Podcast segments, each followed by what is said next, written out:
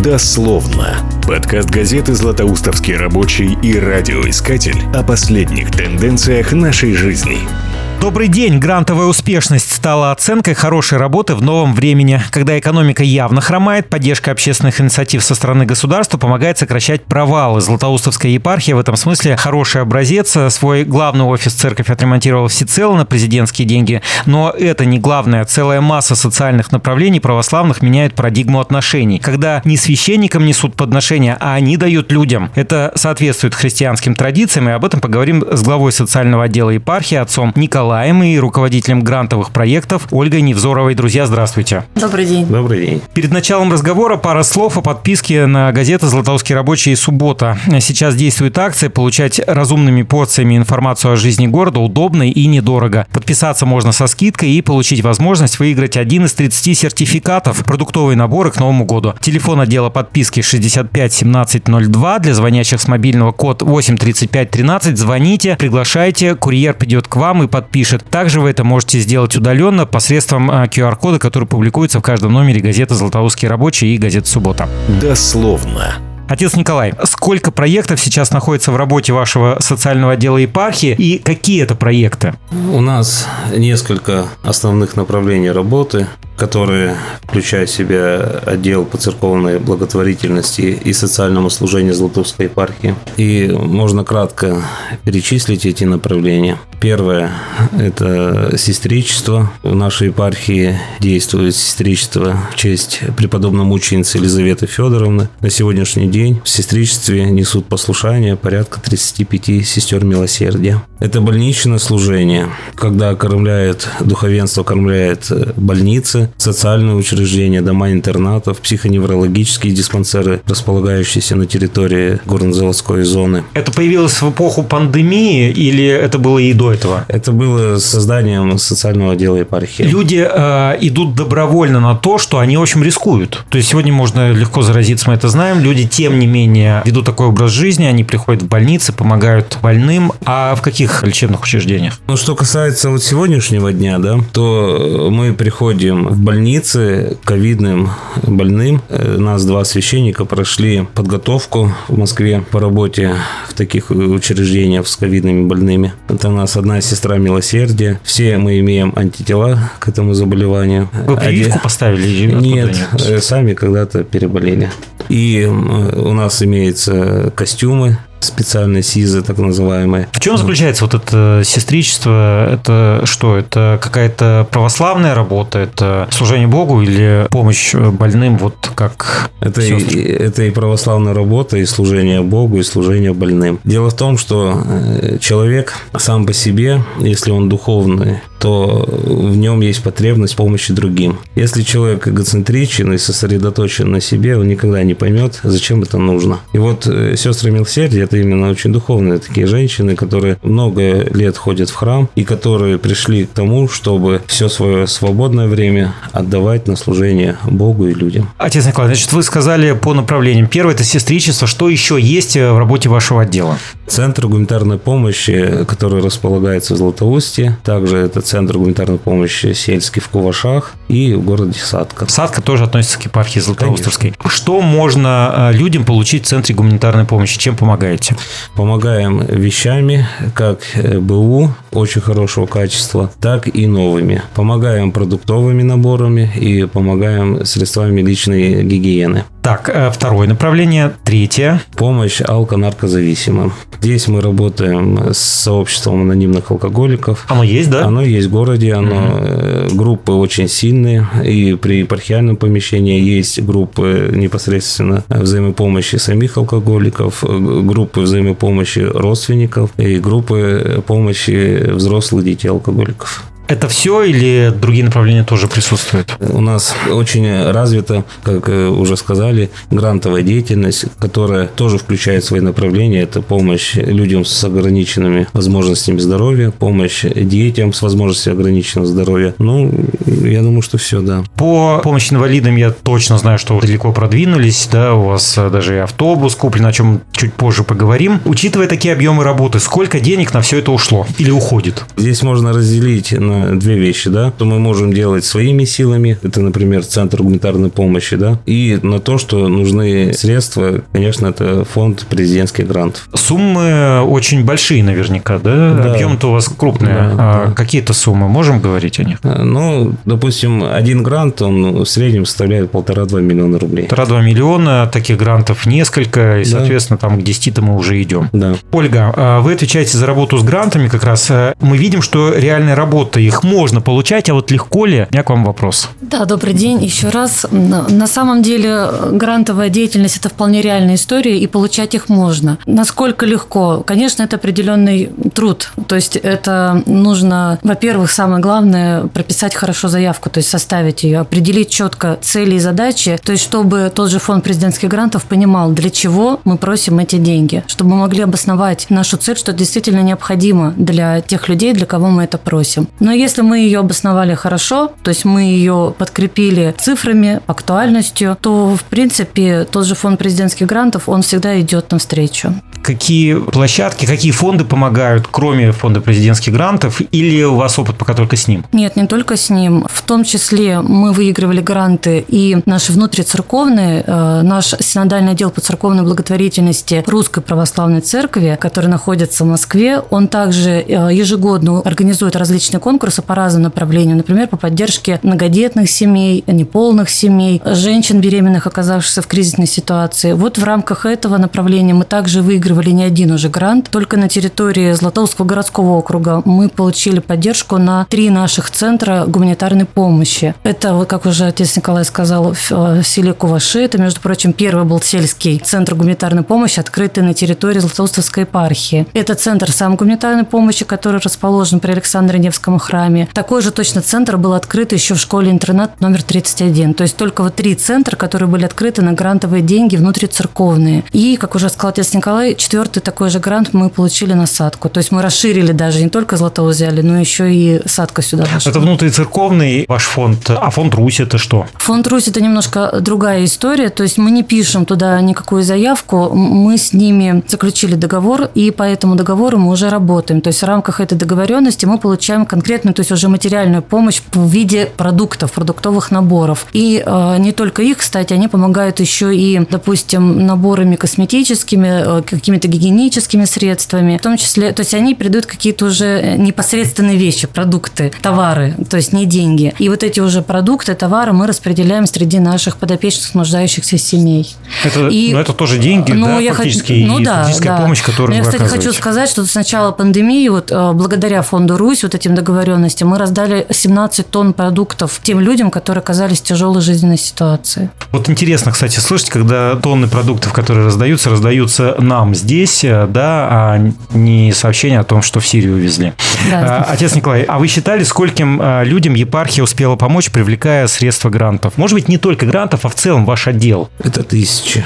Тысячи людей. людей. Тысяч. Только ежегодно через Центр гуманитарной помощи проходит семь тысяч человек. Любой может прийти или есть какие-то критерии? Любой, кто нуждается. Одна из тех, кто благодарен за поддержку, это Анна Милютина, которая с вашей помощью помогла своей бабушке стать более активным человеком. Для инвалидов возможность выбираться на улицу, для колясочников тем более. И даже по делам выбираться – это мечта, которая почти недостижима. Автобус, купленный священниками на средства президентского гранта, сделал ранее недоступное реальным, но и не только автобус. Вот что по этому поводу говорит наша собеседница. Дословно. Анна, если сравнивать вот что было до оказанной поддержки и сегодня, насколько активнее стала ваша бабушка? Ну, конечно, намного активнее. Это колоссальная поддержка, потому что она стала выходить из дома. То есть ежедневные прогулки проходят. Также она храм смогла посещать, богослужение. А до этого у вас не было, да, коляски? Нет, не было. Самостоятельно ее сложно было бы купить, приобрести? Самостоятельно, да, было бы сложно, потому что она довольно дорогостоящая. Она какая-то особенная? Ну, она не особенная, но модифицирована под современное покрытие, под асфальт, то есть на прогулочную. А что у вас у бабушки? Почему она обездвижена? Она долгое время проработала очень много лет в туберкулезном санатории в детском. И, видимо, от туберкулеза костей у нее сложились суставы. Давно это было? Ну, лет, наверное, десять назад. Довольно долгое время уже без движения. Сегодня бабушка уже обрела новые возможности, наверное, полна жизни. У нее, возможно, даже появился какой-то свой более широкий круг общения. Да, есть такое. Они общаются, с... появились новые знакомые. Дословно. Поговорим о грантах. Кто может на них претендовать? Любой человек или организация, либо нет?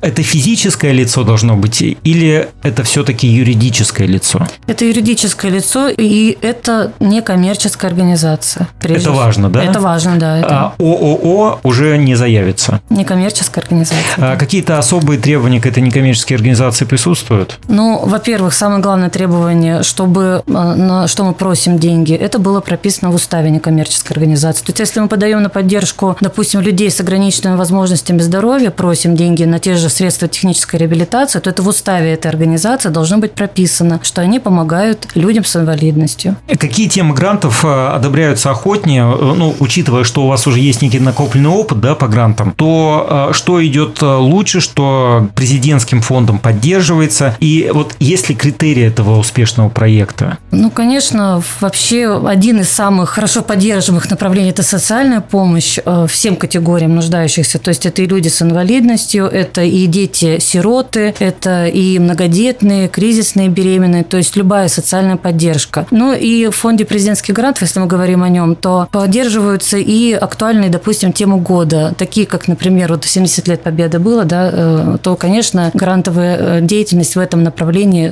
тоже получила большую поддержку со стороны президента Российской Федерации. Или же, например, как э, наша сегодняшняя ситуация с пандемией. То есть, все гранты, которые идут сейчас в рамках коронавирусной инфекции, то есть, по предотвращению, вернее, коронавирусной инфекции, она тоже активно поддерживается фондом президентских грантов. Даже в этом году был отдельный специальный конкурс именно на проекты, направленные на предотвращение или помощь тем людям, которые пострадали от коронавируса. То есть, это вот актуальная тема года, так я бы сказала. Интересует по срокам. Есть ли э, какие-то временные границы, когда надо подавать заявки, и сколько раз в году такое возможно? Обычно, как правило, ежегодно два конкурса объявляются, но вот в этом году в связи с пандемией был введен еще специальный конкурс, как я сказала, то есть было три конкурса в этом году. И по срокам, как правило, на подачу заявки уходит около двух месяцев, но это действительно реальные... На подготовку самой, на подготовку да, заявки. самой заявки, да, потому что это действительно очень большая работа. Нужно и уставные документы подготовить, приложить, нужно и договора о сотрудничестве, то есть что нас, конкретно если брать епархию, Да, наши гранты, которые мы подавали, что нас поддерживает администрация, какие-то социальные учреждения города. То есть, очень много документов, которых необходимо еще приложить. При этом нужно написать саму заявку, как я уже сказала, обоснование, цели, задачи, актуальность ее, составить презентацию к этой заявке, приложить видеоматериал. То есть, очень большой объем работы, который проделывают именно те, кто пишет эту заявку. И причем, как я слышал, там и софинансирование должно да, быть. Да, это обязательное условие. Одно из обязательных условий. Не меньше, как правило, тридцать сорок процентов. То есть, если мы запрашиваем, допустим, полтора миллиона, то, как правило, к ним мы практически около миллиона добавляем еще своих софинансирования. Но это нереально, опять же, не живые деньги могут быть, то есть, не обязательно живые деньги. Это может быть тоже какая-то наша машина, да, то есть, которую мы будем использовать для того, чтобы развозить, допустим, продукты там, или доставлять вещи нуждающимся, допустим, в какой-то удаленный поселок. То есть, это может быть не обязательно живая, именно живые деньги. На связи с нами директор Центра развития туризма Дина Шведкина. Мы уже в начале разговора сказали о том, что не только фонд президентских грантов выдает средства на социально значимую деятельность. Недавно Центр туризма в Златоусте выиграл грант в Федеральном агентстве по развитию и поддержке туризма Ростуризме. Теперь они будут облагораживать Кассатур. Сейчас об этом узнаем. Дословно.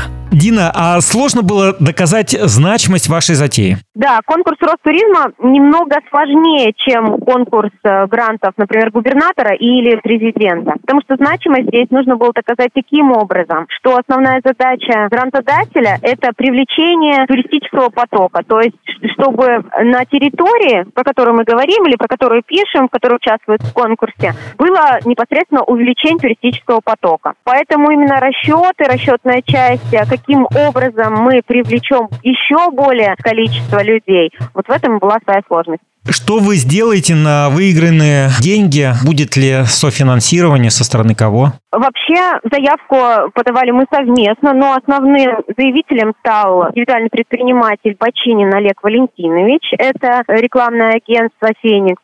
конкурс был выигран на сумму чуть меньше трёх миллионов рублей. Сумма основная вся идет на создание экологической тропы, металлического трапа и нескольких смотровых площадок. В плане и в части софинансирования, конечно же, нам тут планирует помочь и сама администрация города Златоуста. Это подъездные пути, остановка по требованию, обязательно пешеходный переход, потому что, например, если мы открываем экологическую тропу, вход будет прямо у подножия Кассатура, как до него добраться, например, с той же самой площади. Поэтому здесь будем подходные пути продумывать, прорабатывать. И, конечно, планирует помочь и финансово, и информационно, и консультационно Национальный парк Таганай, потому что они эту работу выполняют не первый год, у них хорошие показатели, ну и сам опыт работы. Когда появится тропа? Последний срок самого проекта – это тридцать первого июля две тысячи двадцать первого года. Почти скоро уже, фактически следующий год, середина. Другие объекты туризма Златоуста смогут претендовать на гранты? Я бы хотела сказать, что Федеральное агентство по туризму объявили первый конкурс.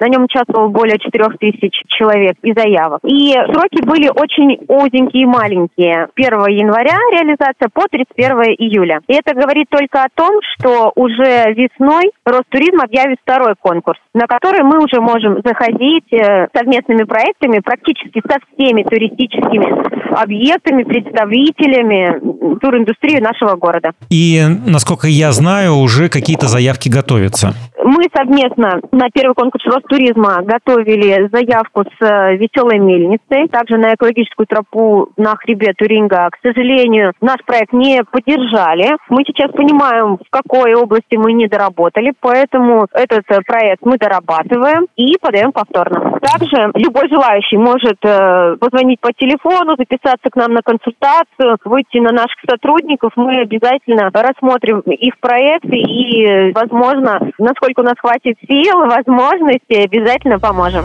Дословно. Мы снова в студии. Отец Николай, церковь сегодня стала драйвером большой работы. Как вы решаете, кому нужна поддержка по линии Центра гуманитарной помощи? Первое, что хотел сказать, то, что у нас очень большая внутренняя база подопечных, то есть Центр работает не первый год. Изначально, когда мы начинали работать, то очень много было народу, и, знаете, интересно, по документам это нуждающиеся, а приезжали в Центр за новыми вещами, там, на бэ эм вэ, в норковых шубах, то есть это была реальность. И, конечно, мы видели. То есть люди хотели денег, да, приезжая да, на иномарки, да, причем да, на да, дорогой. Да, да, да, да, да. И мы своих подопечных знаем всех. Сейчас мы их знаем всех в лицо. А с чем вы связываете вот такое? Ну, наверное, ездит на дорогих иномарках. Урвать все, что можно? Не, не урвать, а, что знаете, это? Вовремя подсуетиться. Это, в принципе, хорошее качество. Ну да, но это хорошее качество отнимает у тех, кто действительно нуждается в поддержке. На тот момент хватало всем. А было больше? Ну, тогда мы получили очень большую партию одежды «Глория Джинс». Это абсолютно новая одежда. Это исчислялось тоннами. И тогда очень много нас за, не, за буквально там за два-три месяца порядка восемь-девять тысяч человек прошло. А, кстати, сегодня действительно у многих остается одежда. Она хорошая. Ее даже, я знаю, часто просто выбрасывают. Ну, просто надоело, да, носить. Вот такую одежду можно принести и куда, если можно?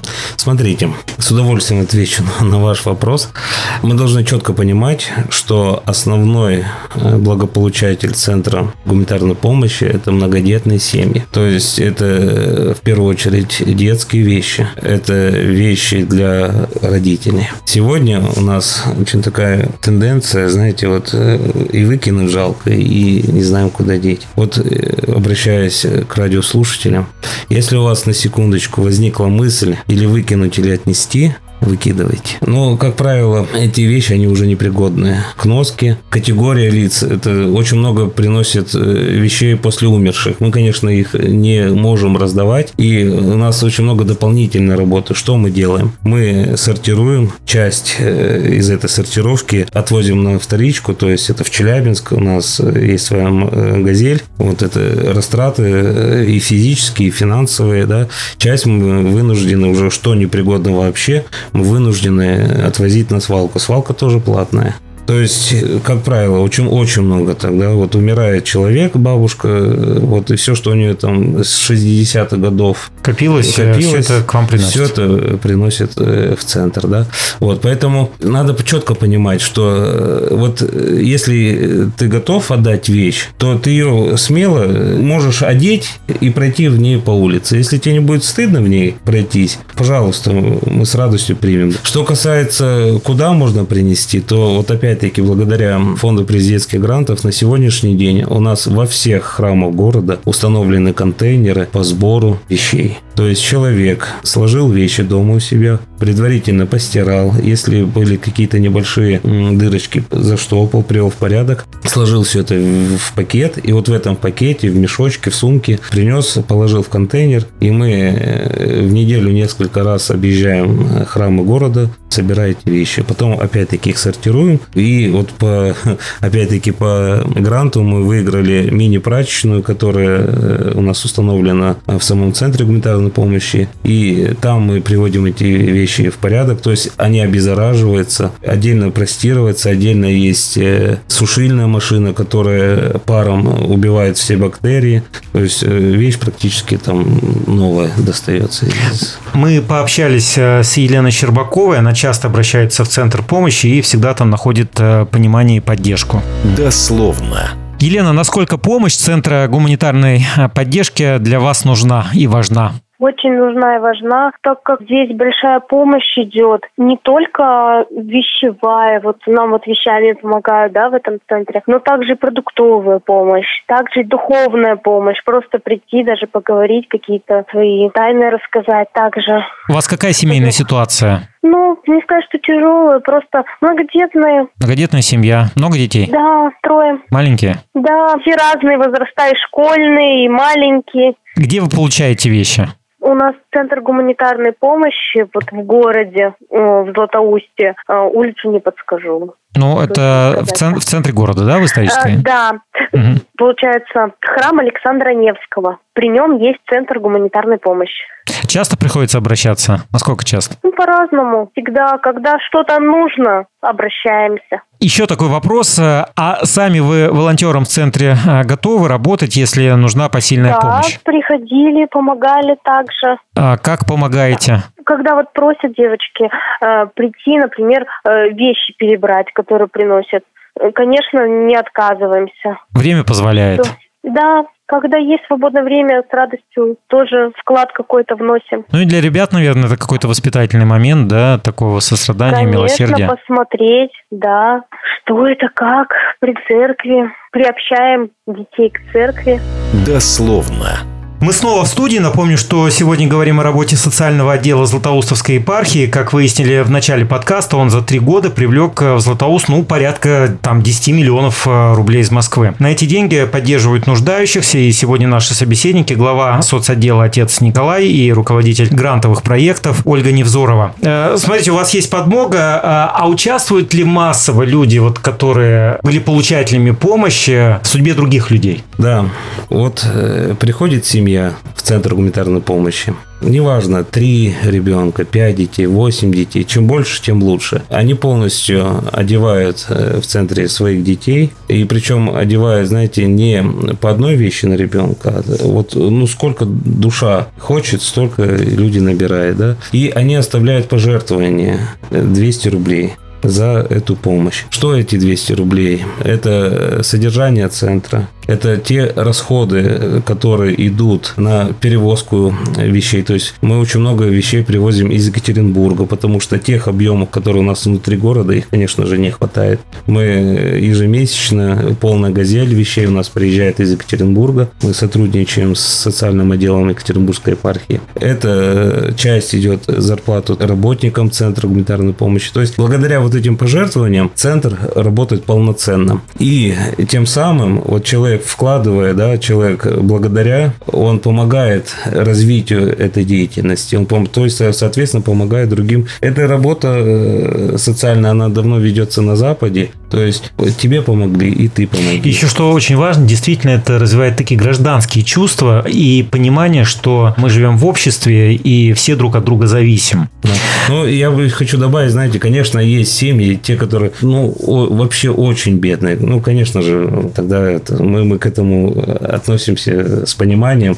Я еще раз говорю, вот сколько тысяч человек у нас есть, наши сотрудники центра знают их не только в лицо, они знают размеры детей, они знают возраст. То есть, приезжают вещи, они уже откладывают. Семье Ивановых, это вот Петенька такой, хороший муж, ему подойдет. Они уже откладывают, позвонили, ребят, пришла одежда, приходите, получайте. И вот такие вот отношения. Ну, отец Николай, кстати, они всегда же, вот как мы уже в начале тоже говорили, все деньгами меряется, да? А ведь отнести, там, купить набор продуктов питания для женщины, которая не может, инвалид-колясочник и сидит дома, это же тоже помощь. У нас, знаете, я в самом начале упустил тот момент, что это, у нас есть такая патронажная служба, где сестры милосердия приходят, помогают старикам-одиночкам. В каком плане одиночки? Ну, дети либо очень далеко, либо их нет. Это, как правило, в основном это вот старые прихожане наших храмов города, да, и не только прихожане. И сестры милосердия один раз в неделю, два раза в неделю приходят, помоют, самого человека помогут помыть, квартиру приберут в порядок, приготовят, какие-то платежи сходят сделают, продукты приобретут. И на сегодняшний день это порядка тридцать-тридцать пять человек у нас вот. Таких да, людей, кто помогает. Да, это ведь нам сегодня кажется, да, мы в состоянии двигаться, и нам кажется, что это все естественно и само собой делается. Что мы всегда будем такими. На самом деле это далеко не так. Ольга, на следующий год, надеетесь ли вы сохраните вот те объемы, действительно находясь на пике сегодня и, в общем, активно используя грантовые средства, надеетесь ли вы сохранить этот объем и эту активность в будущем, или все-таки прогнозируете спад? Да нет, конечно, нет? надеемся. Нет, надеемся. Это же, знаете, как это путь героя, да? Ну, начинаем да. развиваться, потом доходим до пика и падаем вниз, ну или, по крайней мере, спускаемся как-то. Ну, конечно, такая опасность вообще в принципе существует по отношению к героям, но я думаю, что это не в нашем случае. То есть, что в нашем случае эта грантовая деятельность, она у нас будет продолжаться вот в тех объемах, которые идут сейчас. Тем более, что мы уже в феврале мы ожидаем очередного подведения итогов, то есть мы сейчас провели опять большую работу, подали еще несколько грантов на фонд президентских грантов на конкурс и ожидаем, все-таки надеемся, что в феврале к нам придут положительные ответы. То есть мы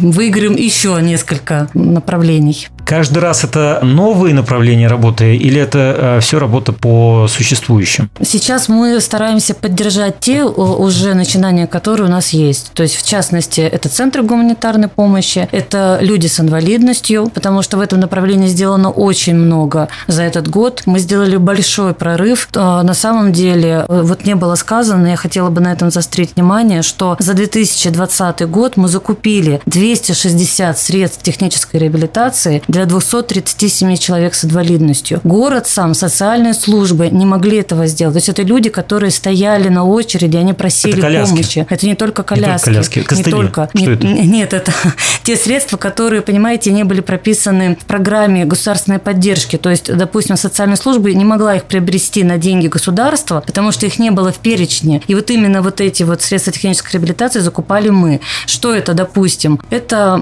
противопролежневые матрасы, которые люди, которые лежат, то есть вообще не, под, не поднимаются никогда, постоянно. Для того, чтобы у них не было пролежней, вот нужны такие специальные матрасы. Это в том числе и, как вы уже сказали, да, коляски для э, людей с инвалидностью, но это не простые коляски, коляски в том числе подъемники, очень дорогие эти коляски, которые простой человек и, и тоже, опять же, соцучреждение не всегда может позволить купить. Это специальные средства технические, которые помогают э, человеку с инвалидностью опуститься в ванну и э, ну, пройти все эти процедуры гигиенические. Причем есть такие средства, которые позволяют людям, которые более-менее двигаются, сделать это самостоятельно, и люди не могли их приобрести. Это специальные средства для развития детей с определенными нарушениями, значит, умственного развития, ну и других каких-то отклонений. То есть, это различные технические средства, не только коляски. Это еще ходунки, кстати, тоже приобретались очень активно, но ходунки тоже не простые, как мы их понимаем, а роликовые, то есть на, на специальных, как бы,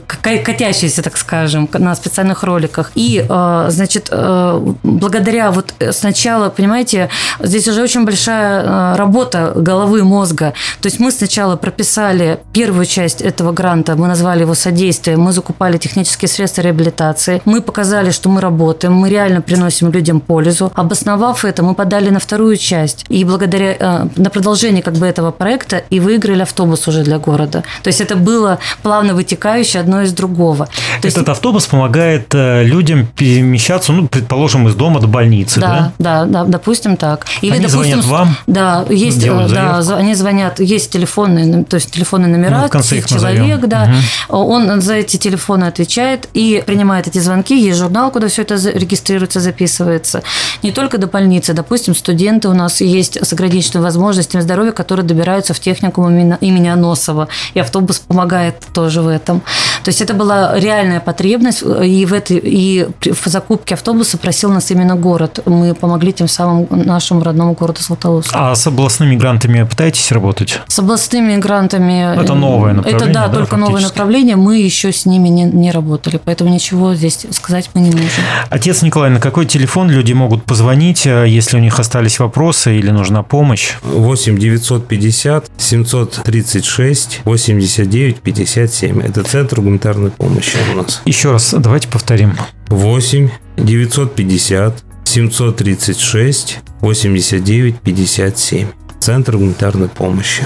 Ну, а если необходимо вызвать автобус, чтобы он куда-то доставил? Это через соцзащиту, потому что мы работаем с ними в паре, и все звонки обрабатывает соцзащита. Ну что, будем прощаться, друзья. До свидания. Спасибо большое, до свидания. Мы говорили о важной теме, о социальных инициативах церкви, которые уже меняют жизнь людей. Гостями подкаста были глава социального отдела епархии отец Николай и руководитель грантовых проектов Ольга Невзорова. Советуйте нас своим друзьям и знакомым. Подкаст можно услышать на пяти различных площадках: на Spotify, Apple подкастах, ВКонтакте, Google подкастах и Яндекс.Музыке. Всем пока. Я Алексей Казанцев и звукорежиссер Максим Гагарин. Прощаемся до следующей недели. До свидания. Дословно. Подкаст газеты «Златоустовский рабочий» и «Радиоискатель» о последних тенденциях нашей жизни.